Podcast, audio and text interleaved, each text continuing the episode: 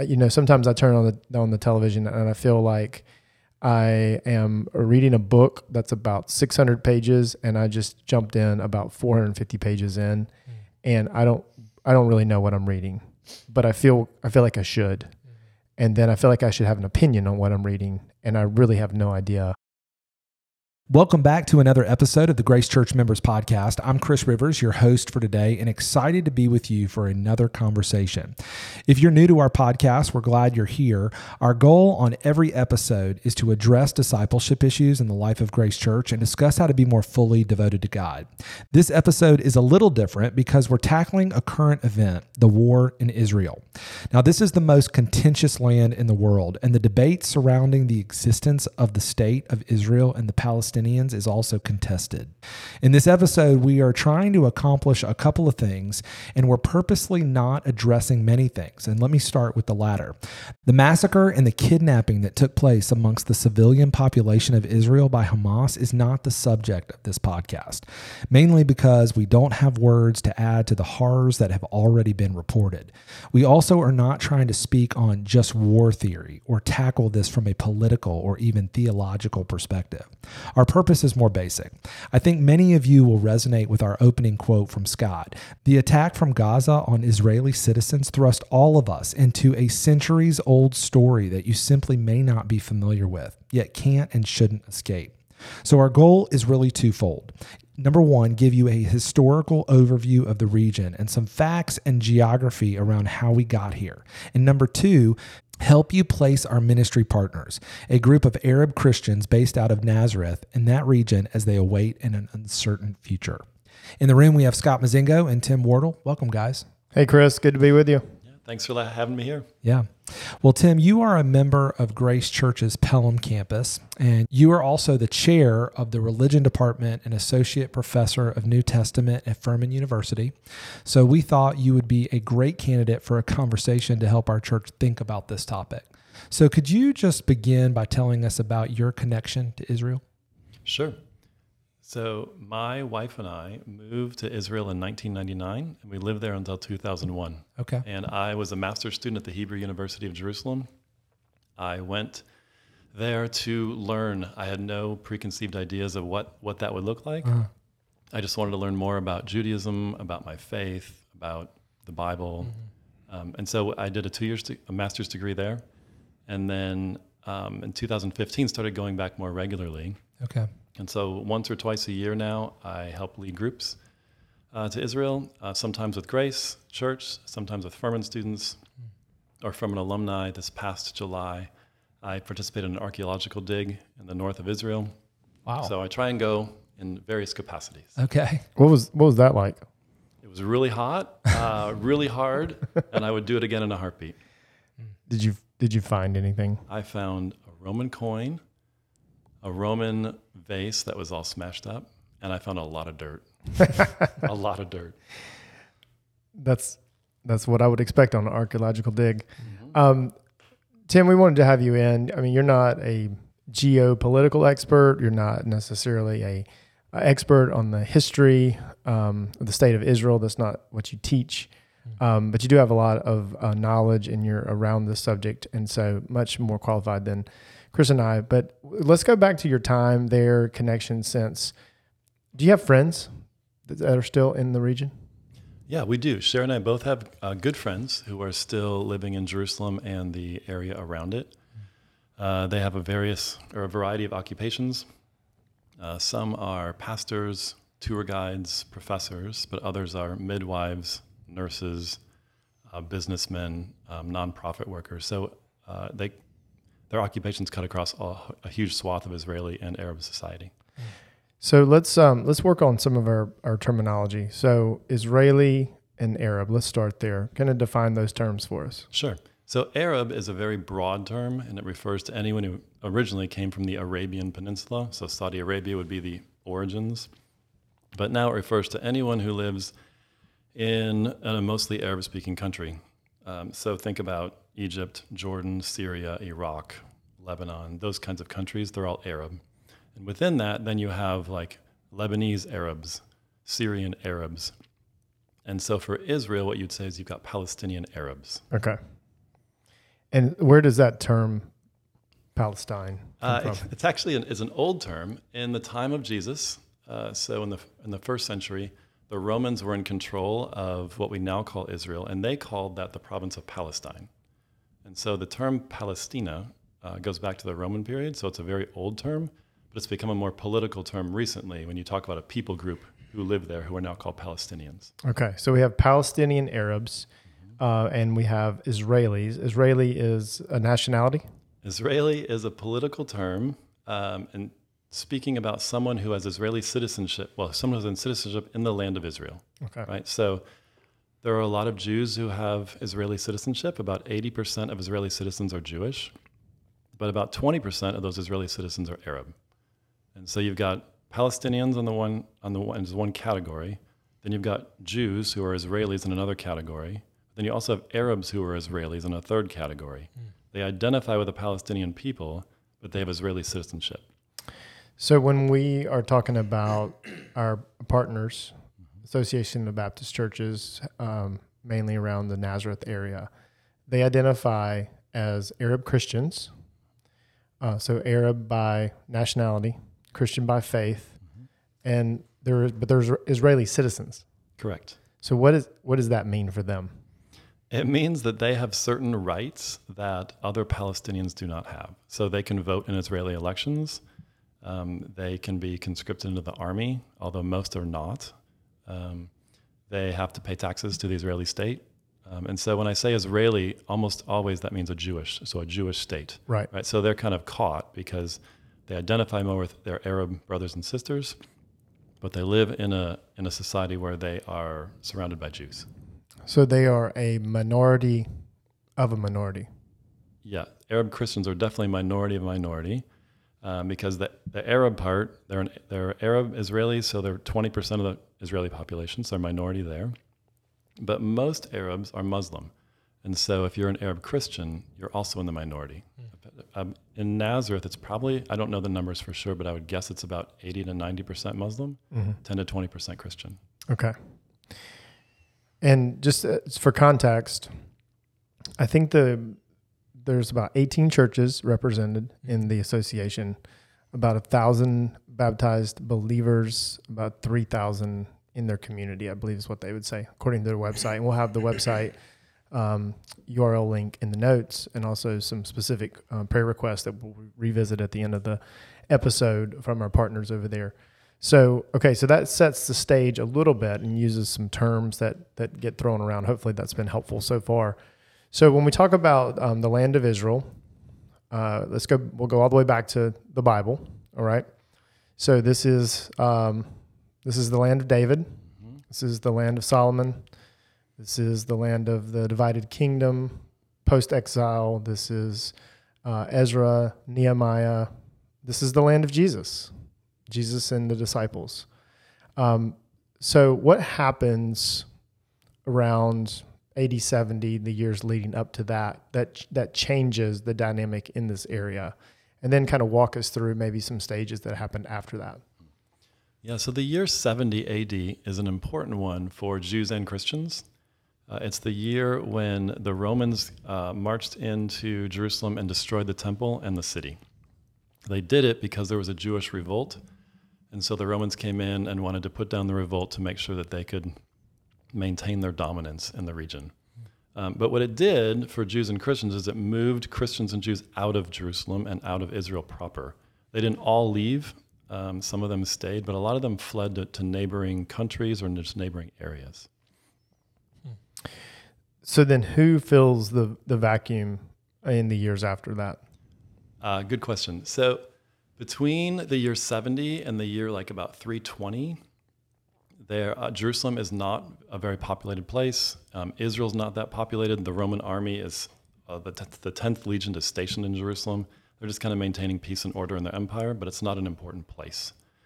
Um, in the 320s, um, the Roman Empire became Christian, at least the Byzantine part of it. So you've got what you call Byzantine Christianity for about 300 years. So Christians control Jerusalem and Israel more broadly. And then in the six in 638, the Muslims take over Jerusalem, and they are in control of Jerusalem for about 400 years. Um, and so there's various uh, Muslim dynasties that rule. And then in 1099, the Crusaders come, the Crusaders from Europe, and they control Jerusalem and the surrounding areas until 1187. so lots of dates here. And then from 1187, when the Muslim armies defeated the Crusaders, you've got Muslim control of Jerusalem again. And that Muslim control of Jerusalem extends from 1187 up until 1917. So for a long period of time. So we start out with the Byzantines, and Constantine might be a name that folks recognize Yep. from that period of time. And then we have um, the Muslims, and then we have the Crusaders. Um, Crusaders and Jews. How'd that how'd, how'd that go? Did not go very well. This is one period of time when Jews were not allowed to live in Jerusalem, and they didn't really want to because uh, the Crusaders viewed them as enemies. The Crusaders viewed Muslims and Jews and Eastern Christians as enemies. And so the initial wave of Crusaders came, they just slaughtered everyone that they that didn't look like them. After a while, they began to realize that was a bad policy, so they began to get along with the Arabs near them. Um, but yeah, they were, they were a rough group. And so going all the way back to uh, what we might call the um, diaspora or the scattering of Christians, we think about the Christians. Um, we think about the Great Commission and how God used the persecution, basically pushing Christians all over the world, Jerusalem, Judea, Samaria, ends of the earth. And so here we are, right? Ends of the earth. We're in the upstate of South Carolina um, as followers of Jesus. We don't really think a lot about what happened to the Jewish people. So where did the Jewish people go? Yeah, good question. The Jewish people, they, they always see they've always seen Jerusalem and Judea as their homeland. So every time they celebrate the Passover meal, they talk about next year in Jerusalem. So Jerusalem has always been a central idea, but Jewish Jews have not been in Jerusalem very prominently since the year, well, starting in the year 70 up until the year 1948. So it was a long period of time when Jews, some Jews were living in Jerusalem, but not a lot. And so they were spread into various countries. So they went into uh, what we now call the Middle East, so Arab Arab speaking countries today. They moved to Europe, um, and then they moved even farther, like to the, to the United States. But they just spread all over the place. So in, in Europe, there's heavy populations in what Russia, Poland, Yeah, in Eastern Europe, Eastern Europe. Eastern Europe, and uh, Spain was actually a huge Jewish center until uh, the Inquisition, and then they were forced to leave in the 14 about 1500s. And is it is it true that there are different approaches to viewing the homeland? Um, like some religious Jews, they're like, "Hey, that's God's deal, and He's going to bring us into the homeland when He's ready, and God's in charge of that." And then there are other, maybe more secular Jews that have a little more independence and kind of move more aggressively towards returning to the homeland. Is that is that fair to say? Let me give you. I'm going to go back a little bit historically. Yeah. So there's the uh, the rise of Zionism is a movement that began in force in the late 19th century, so 1880s, 1890s, something like that. And that, and that word that's important because that word gets used a It ton does. right now. So Christians and Jews both have various forms of Zionism. I mean, so Zionism uh, really just means uh, the desire to live in Zion or to live in Jerusalem, Okay. or you could say Israel more broadly. Right. So for Jews, it was this desire to return to their homeland. Uh, but there were various kinds of Zionism or forms of Zionism. And so, Scott, that's partly what you were getting at. Some of the more religious Jews said, we don't really think we should have a political state of Israel. Uh, we think that when the, when the Messiah comes, he will create uh, the land of Israel. Then we can all come back and it'll be this theocracy where God rules. Uh, but many other Jews said, we cannot wait for the Messiah. And so we need to create facts on the ground. So they started moving to Israel in the early 1900s, um, mid 1900s. So um, when, as there's persecution in Europe, especially in Western Europe, sorry, in Eastern Europe, um, you start to see waves of um, of Jews slowly immigrating. They- right. So in the in the late 1800s, um, 1880s, 1890s, you see, you see a series of pogroms that are beginning in uh, Russia, Poland, that area. It's called the Pale of Settlement. So Jews are starting to leave that area of Europe, and st- and they're trying to either moving to either Western Europe or they're trying to move to places where they're safe. And one of the places they wanted to move was to Israel. And so you start to see Jewish immigration Israel in the late 1800s, early 1900s. It's not always legal, and so Jews can't always get there, but the desire is really is really um, increasing. And so you see Zionism increasing as a as a religious movement. And when they are when they get there, you know what what do they find? Like like who's living in the land, and how do they begin to change the land? Yeah, so when, when Jews began to immigrate to Israel, and there, there weren't, it was not in great numbers, but when they started to come, what they found were a lot of Arabs living in the land, along with some Jews living in the land. But it was not well populated. I mean, there were various, there were villages, there were towns, but there weren't big cities.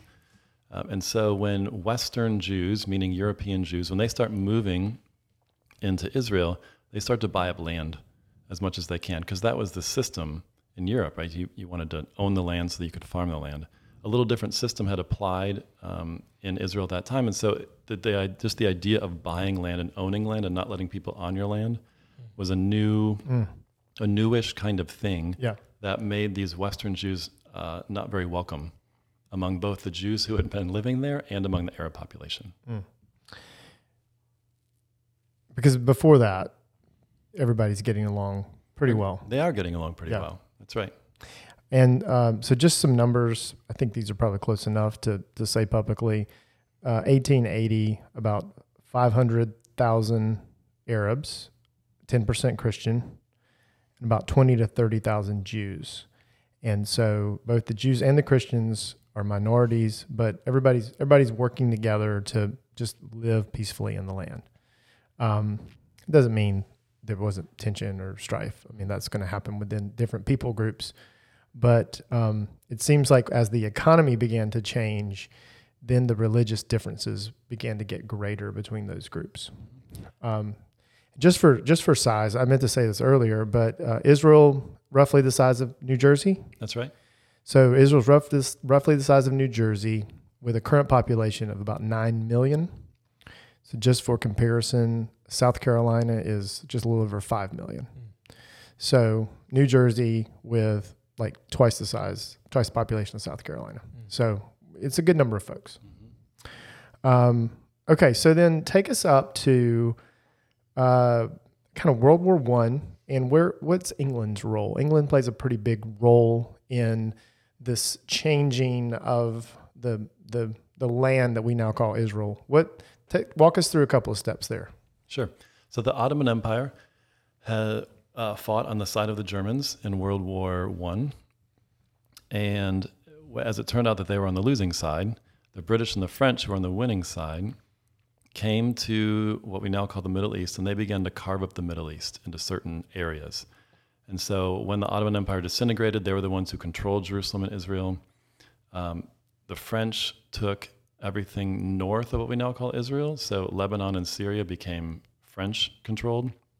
And then the countries of what we now call Israel, Jordan, parts of Egypt, parts of Iraq even became uh, became under British control. So okay. after after World War One, you get something called the British Mandate.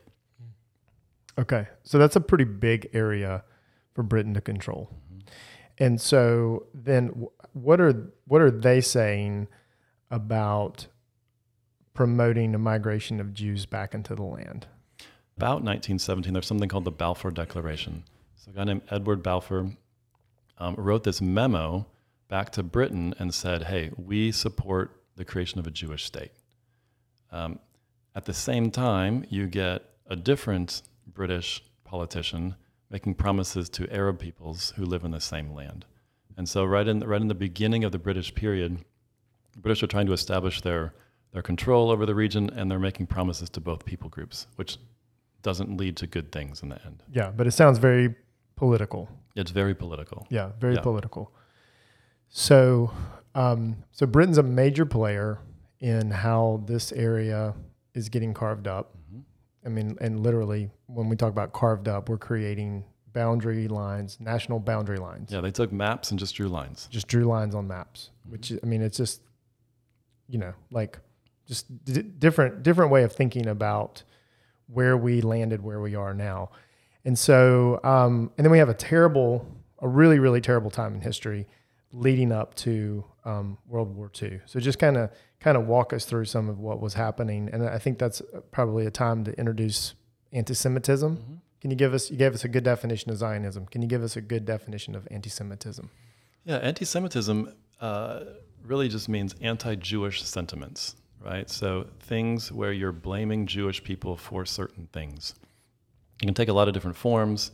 There is something called Christian anti-Semitism that goes back to like the second century. It's it's a very deeply established and tragic thing. But anti-Semitism, um, in terms of anti-Jewish sensitivities, began to really ramp up in the same time that Zionism is becoming a really important thing, and those two things go together Right. right? So as Jews are feeling more pressure, they're feeling um, discriminated against. Some of them are being um, bullied or or being killed. Uh, at the same time that that's happening, they're thinking we need we need to go somewhere. We need somewhere safe. Sure. Yeah. And so the rise of Zionism in the late 1800s, early 1900s is happening at the same time where you're starting to see a lot of anti-Jewish sensibilities, especially in, in Western and Eastern Europe. Yeah. So they're just they're looking for a place to go. Mm-hmm. They do not have a home.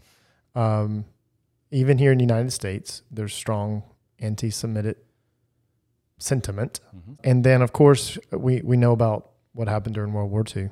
Mhm.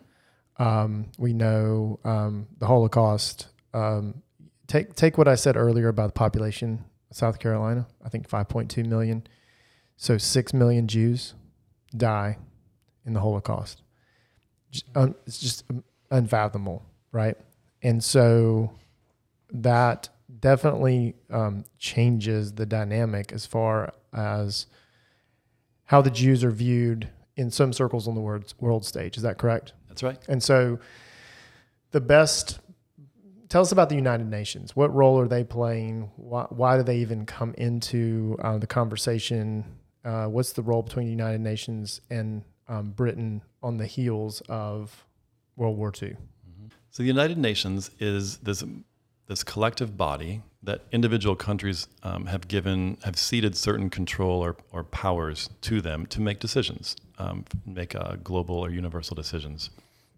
The United Nations has a role to play, or had a role to play, in the creation of the state of Israel, because the various countries that are in the United Nations wanted, a lot of them wanted Israel to be, or they wanted a safe place for the Jewish people, Right. right? They wanted this this land to be, or this country to be created Particularly on the heels of what had just particularly on the heels of the Holocaust, right? So there's a lot of um, a sense of compassion, of horror at what happened, and so this this guilt really too of Yeah. we, we need to do our part to protect the Jewish people because we haven't done a good job of it, and so that's how a lot of European countries, especially Western European countries, got behind the creation of the state of Israel. Britain was the biggest backer.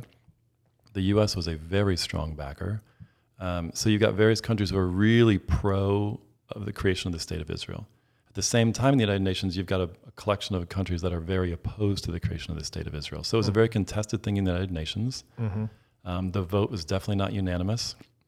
Um, but what the United Nations did, because they had the they had the collective um, authority to make some decisions, they said we think that the British mandate, meaning the land that is in what we now call Israel, that it should be divided between Jews and Arabs. Right. And so they came up with a plan. They drew lines on a map, um, and the Arab uh, people, the, the Arab people who were in control in Israel at the time, they rejected the plan because it wasn't in their favor. Right. They were going to lose stuff.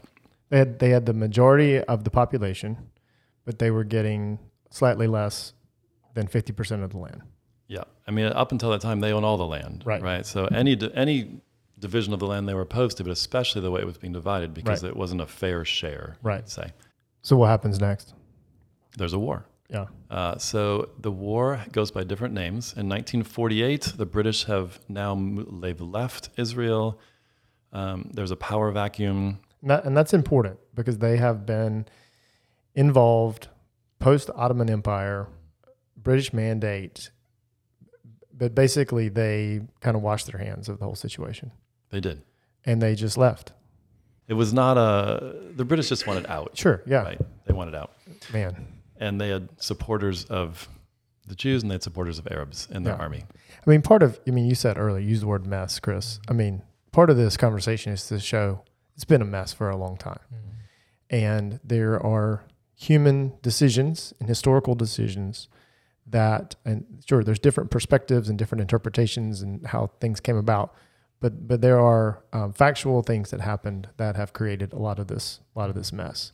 Which when you, you know, turn on your cable news and you're like, oh my gosh, I, I see no end game, I see no way out of this, apart from Jesus. Is- we're just trying to get catch you up a little bit on the history of how we how we even got here. So we have um, we have a war in '48. Mhm. We have a war now. So what's happening during the war? What's it, what are some of the natural consequences of war? In 1948 or now? Sorry, now uh, 1948. Yeah. Okay. So in 1948, there was a war between Jews and Arabs. Uh, there, the goal for both is to take as much land as they can get. Um, the Israeli side won the war, so they call it the War for Independence. So it's celebrated every May something. I forget the exact uh, date. On the Arab or Palestinian side, they refer to that conflict as the catastrophe, the Nakba, right? Because they lost. And what, it, what ended up happening is Israel actually took even more land than the UN had partitioned for them. Right? So they got even more land, the Arabs got even less. And one of the effects of that war, which really leads to some of the contemporary conflicts that you see today in Gaza, is there was a refugee crisis. Mm. And So- by how large of a crisis? So when Israel took as much land as they did, most Arabs who lived in that land fled. Right. For very, I mean, it's war. It's You war. flee, right. Right. Sure. They, they fully assumed that they would be allowed back into their land at some point when the hostilities were over.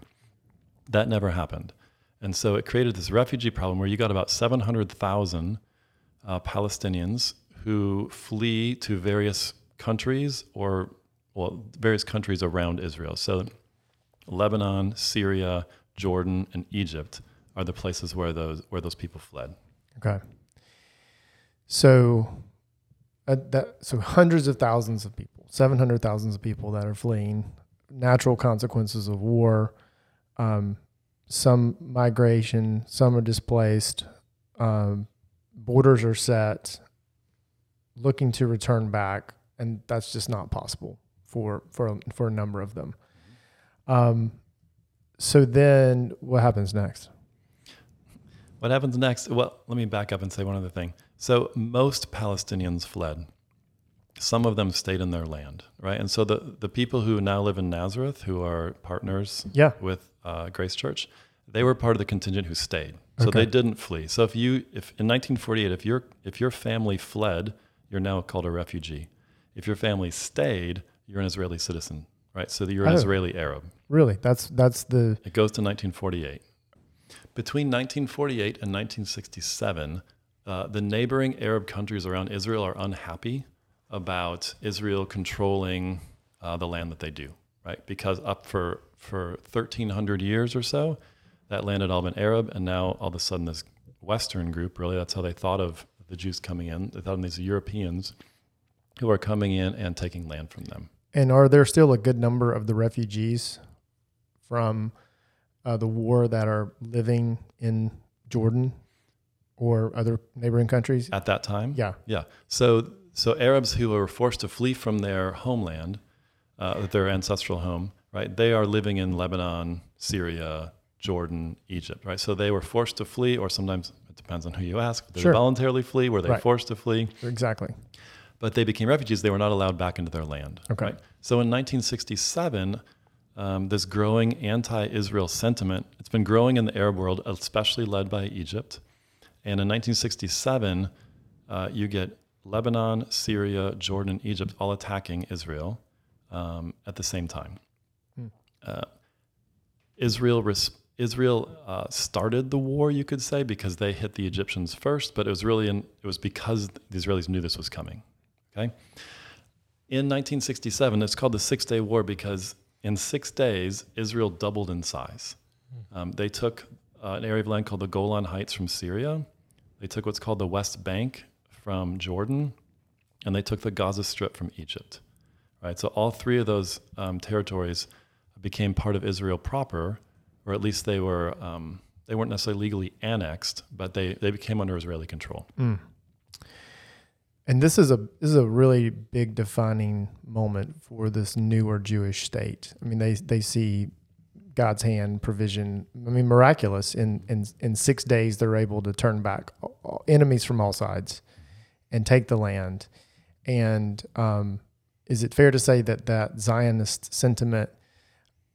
Maybe this is how God is securing their final place in the land is through this through war, yep. through something like this. That is certainly how a lot of Christian Zionists saw it, and Jewish Zionists, right? Yeah. Both. Um, up until this point, there were a number of very religious Jews who had who had decided not to support the state of Israel because it had been a, of human creation. But in the Six Day War, what they what they claimed was that they saw God's hand in allowing Israel to defeat their enemies in six days, and so they so some of these religious Jews said, "Okay, we're on board now. It's not just this human thing that's happening. God must be involved." So yeah. Zionism. I, you would say that you are incorporating more branches of the Zionist movement into support of this. yeah, Israel. It makes a lot of sense. And so th- I think for the first time we've mentioned um, Gaza Strip and West Bank. Give us just quickly geography. Where is Gaza? Where, what's West Bank of what? Sure. So the West Bank is much larger than the Gaza Strip. The West Bank is means the west side of the Jordan River. Right? So the east bank of the Jordan River is the country of Jordan today.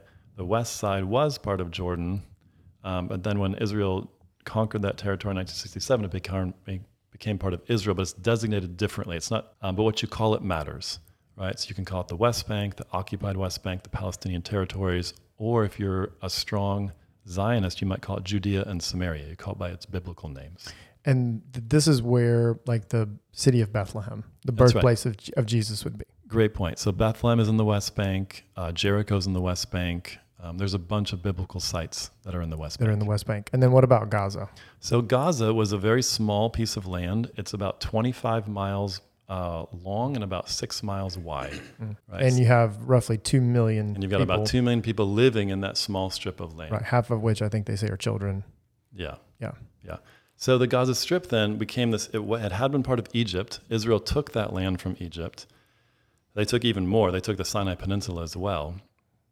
Um, but what happened then is uh, a lot of the original Palestinian refugees who had fled to this place called the Gaza Strip to in order to flee um, the Israelis, they're now under Israeli control. And the Israelis aren't very happy about it because there's a bunch of Arabs that are now under their control and they don't know what to do with them. The Arabs aren't happy about it because they're under Israeli control.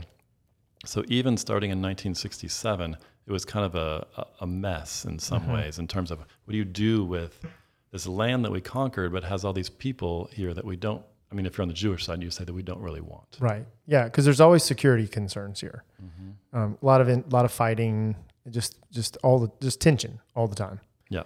Um, okay, so then um, where where does Hamas, as it relates to Gaza, tell us about the who is Hamas and the rise of Hamas? Sure. So Hamas is part of a larger movement. It's called the Muslim Brotherhood. The Muslim Brotherhood started in the 1920s. It was an Egyptian thing, and it spread to a lot of different Arab countries. And so you see branches of the Muslim Brotherhood in, you know, in various countries today. Most governments don't really like the Muslim Brotherhood.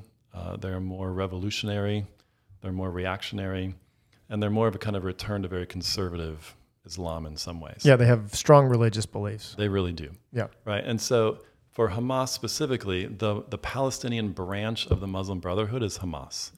And Hamas was just one among several political parties among the Palestinian people um, until, well, they were just one of many until 2005.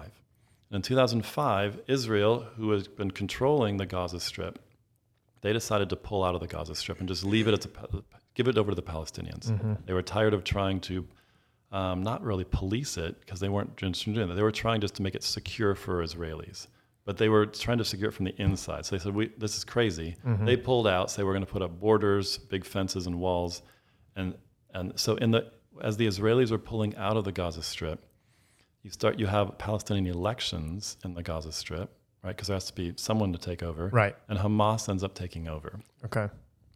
So the Palestinian Authority had been kind of the other main, that's the other main party. They had been in control, and then they lost the elections to Hamas. And since 2005, there's not been any elections. Hamas has okay. just kept control. Yeah, so for almost 20 years. Mm-hmm. Um, but specifically as it relates to their existence and their charter defining their mm existence, they call for the eradication of all Jews. Correct. They do. So in their charter, yeah, they said that they want to. I mean, one of the slogans right now is to free Palestine or, or Palestinian, or Palestine all the way to the sea, or something like that. Right. Yeah. That's that's a Hamas charter. They're saying that we don't want the state of Israel to even exist. We want all this land back. yeah. And so Hamas is a is a very militant group, uh, but it's complex. They're not just military. Uh, they're also they're um, they're in charge of the education system in Gaza. They're in charge of all the civic kind of things. Like they do a lot of stuff. Yeah. Like the humanitarian stuff. Yeah, Correct. but they have a militant side to them Yeah. that has not endeared them to many people. Uh, and I think that's what where people say, well, do people, do, do folks living in Gaza, do, do they, what do they think of Hamas? Well, I mean, I don't know that they have much of a, much of a choice. You probably wouldn't get a straight answer if you asked them. Right. Because they live, many of them live in fear of Hamas. yeah. Now, some of them are supporters, but Right. a lot of them live in fear. So Hamas isn't, I mean, pa- all Hamas people are Palestinian, right? But not all Palestinians are Hamas. In fact, a very Right. small number of Palestinians are Hamas. It's, it's in the, of a, of a place uh, that's 2 million people in, in the Gaza Strip. If I were to venture a guess, I would say 10 to 20,000 are hardcore Hamas supporters. Right. And then you've got millions. I mean, 1.8 million or at least 1.9. Anyway, a lot. Right. Not great at Mhm. math. Sure. Yeah. A lot are, they're just, they just happen to live there. Right. And That's they, right. And they can't leave because Israel controls the borders and Egypt controls the border crossing. And so Palestinians who live in the Gaza Strip are stuck. Yeah. And they're different from Palestinians that live in the West Bank. Those two are not connected. Um, and there are a number of folks. West Bank, like you said, is a much larger territory. Okay, so then um, just real quickly as we as we kind of wrap up this portion, how do we get from 2005 to now? Any thoughts on what you've seen most recently in the deterioration of Hmm. the talks, Hmm. the idea of a two-state solution? Any th- any thoughts on that? Mhm. So a two, the idea of a two-state solution is that there would be, at some point in the future, a Palestinian state and an Israeli state, right, side by side. That is becoming increasingly unlikely, um, mostly because of what are called Israeli settlements. So Jews going in and living in parts of the West Bank, and they used to be living in the Gaza Strip. That's what they when they pulled out of the Gaza Strip, they they left all their settlements. Um, in terms of like how we got to like the conflict just in the last three weeks, Yeah. right? So once Hamas took over in the Gaza Strip, you, what you see is continual conflict between the Hamas and the Israeli government, which really just means Israel proper, right? And so Hamas will shoot rockets into Ga- into Israel now and again. Israel will respond with much greater force to try and put it down. And that, that conflict has been simmering since 2005 or 6. It erupts every now and again. So in 2009, 2012, 2014, 2019, you see some um, sometimes where Israel respond with more force. Right. Um, and so what happened in three weeks ago was above and beyond anything that had happened before. Right. So Hamas really has been contained in the Gaza Strip, and they were they were able to, in various ways, um, leave the Gaza Strip and come and slaughter a bunch of, I mean, 1,300 Yeah. Israelis. And so, in previous conflicts, you might have had like five Israelis die, and there was a strong response. 1,300 Yeah. people dead, and then about 200 plus hostages. It's a different it's Yeah. a different kind of thing Yeah. It's unfathomable what's happening. right? So that's what leads to where we are now. It's kind of stuck because Israel doesn't. Israel wants to go in and free their hostages and get rid of Hamas, but they don't have an end game, and so they. I mean, they don't want to go. They don't want. They do not want to go in and occupy the, the Gaza Strip again. Right. And um, again, you have a number of Palestinians, um, Arab Palestinians, that would not support what Gaza has done by any by any means. Correct. A lot of people in Gaza and a lot of people in the West Bank, Palestinians, would say that is that is totally against who we are as a people. Yeah, which just adds to the complexity. Uh, and then we come back to our to our friends, um, our Arab Christians. What what what would what do you think life is like for them now? And then um, Chris recently this summer was part of a, a trip to go over and support them, and so we'll talk a little bit about what that was like. And but what do you what do you think the type of tension that they're that they're feeling now? They're in the north, so they're um, shielded from a lot of the violence, which is down in the south, or the threat of violence. Um, but but I know I'm asking you to, you know, speak into their world a little bit. But what do you think? I mean, Arab Israeli life is difficult. um, whether you're Christian or not. If you're Christian, it's even harder because we talked about how they're a minority within a minority Right. earlier on this podcast. But even if, but even you're just like Muslim or Christian, if you're an Arab Israeli, um, you are looked at suspiciously. So you have citizenship, but you're really a second-class citizen. Um, you don't. I mean, in theory, you have all the rights, but in practice, you don't really. Um, Nazareth is not as clean as other Israeli cities because the Israelis don't put as much money into it. Right. So there's a lot of things where they already feel marginalized, and an event like what happened and wh- what is happening between Gaza and Israel, those same suspicions that are placed upon Hamas and Gaza are sometimes also placed upon Arab Israelis living anywhere. Right. Like we can't trust them. Uh, they might turn against us. All those things are feeding into um, the strong sense of being a minority Yeah. in Israel. and and they're living outside of the West Bank. Um, real quickly, some of your um, friends that live in like Bethlehem, Mhm. like their life is even more challenging as a uh, Arab Christian in the West Bank. Definitely. Just like transportation wise, like just tell us a little bit of like what what that would be like to have work and go to a job. Right. So if, if, uh, Grace Church were to go to Israel today, which we can't, but if we were to go just th- right just today or Right. tomorrow, we could very easily cross from Jerusalem into Bethlehem. There is a border. Our bus just sails right through. If you are, if you happen to be an Arab or just a Palestinian living in Bethlehem, and you work on the Israeli side of the border, which some, which many do, uh, you might have to get up at 4 a.m. to get in line at the border crossing because it might take you about three hours to cross because the Israeli soldiers are checking everyone's ID. Um, then you work, and then to get back, it might be another two hours at the border to get back. And so just life is difficult. And just the things we take for granted, like transportation, um, it's it's not gr- for granted for them, Yeah. right? Uh, just life is difficult. Yeah. Um, Chris, what did you um, what did you witness? What did you feel? What did you experience when you were over there uh, visiting our partners?